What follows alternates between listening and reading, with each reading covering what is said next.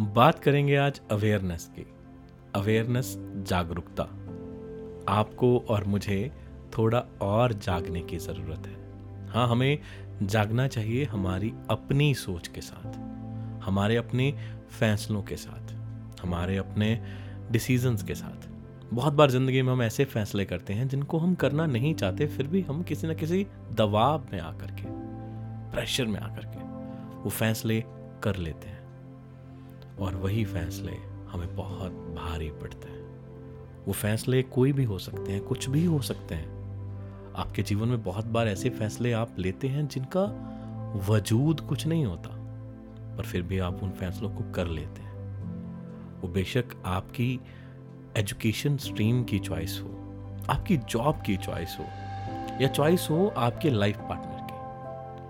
आपके पास वो पैरामीटर ही नहीं होते कि किन पे विचार करके, किन पैरामीटर्स को, किन मापदंडों को समझ करके आप फैसला करें।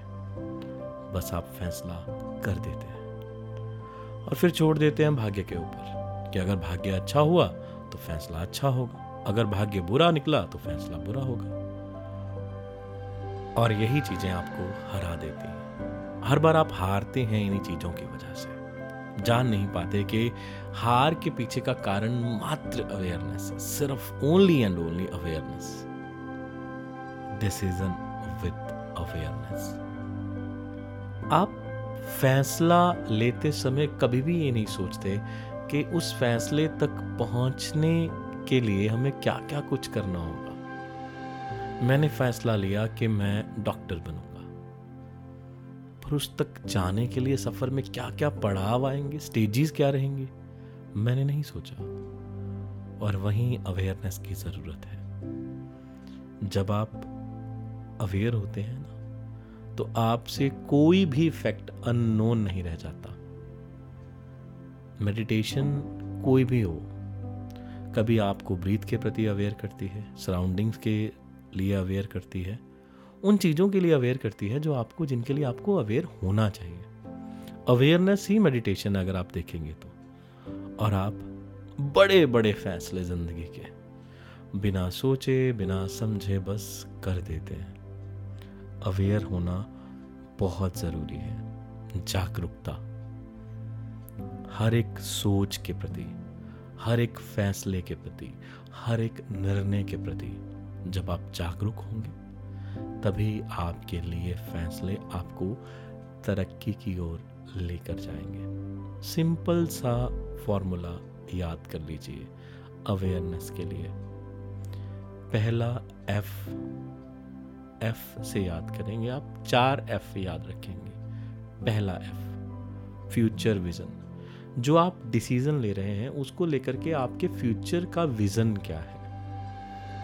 एफ़ दूसरा एफ़ जो आप फैसला कर रहे हैं, उसका इम्पैक्ट आपकी फैमिली लाइफ पे क्या आने वाला है?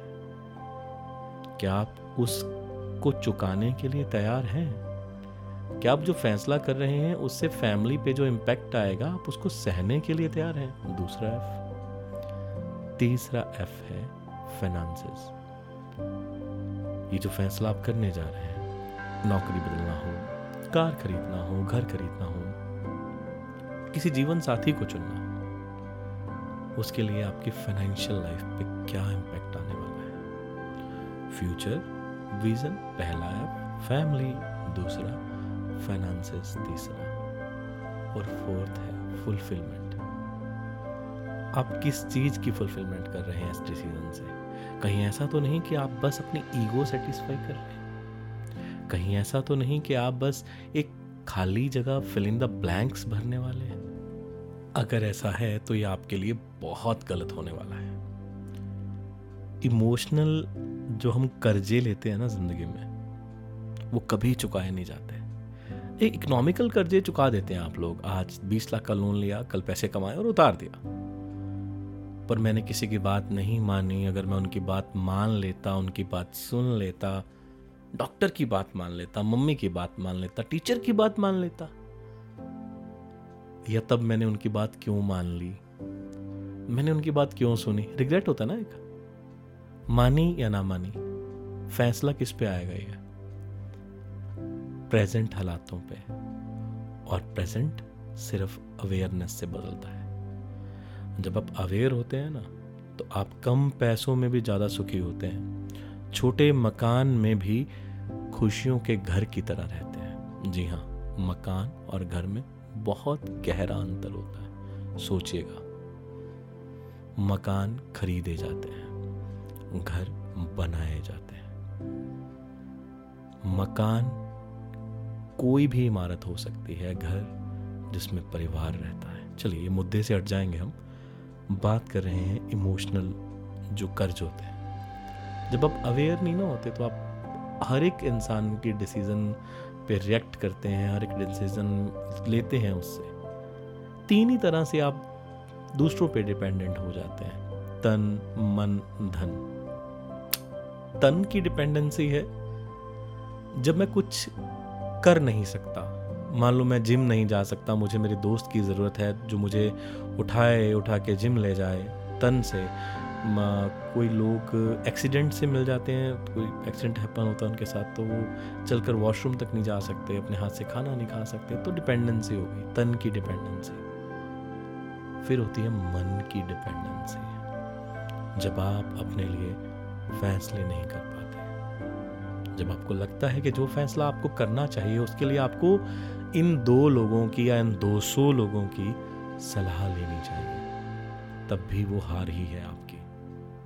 और धन जब आपको लगता है कि इस काम के लिए मेरे पास पैसे नहीं है, कहीं से कुछ उधार मिल जाए, कोई जुगाड़ हो जाए, पापा से मांग लेता हूँ, भाई से मांग लेता हूँ, दीदी हेल्प कर देगी, दोस्त ले लूँगा, सहेली से ले लूँगा, तब तन, मन और धन, इन तीनों के प्रति जब आप अवेयर हो जाएँगे ना, जागरूक हो जाएँगे कि जो मैं फ़ूड खा रहा हूँ वो फ़ूड मेरी बॉडी पे रिएक्ट क्या करने वाला है?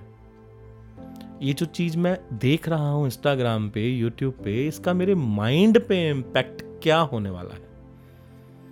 और ये जो मैं खर्चा कर रहा हूँ ना, क्या ये यूजफुल चीज़ है जो मैं खरीद रहा हूँ? धन। इन तीनों को अवेयरनेस की बहुत ज़रूरत है।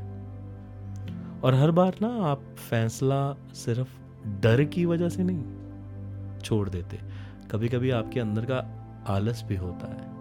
कि चलो, ये तो मैं उससे पूछ के कर लूँगा। क्या है इसमें? क्या ही पढ़ना है इसमें? ये तो वो बता देंगे। हर बार हर बार बिज़नेस के लिए, ये फला बात, मैं फला बंदे से डिस्कस करूँगा। अगर वो बोलेंगे, ठीक है तो ठीक है, वरना गलत है।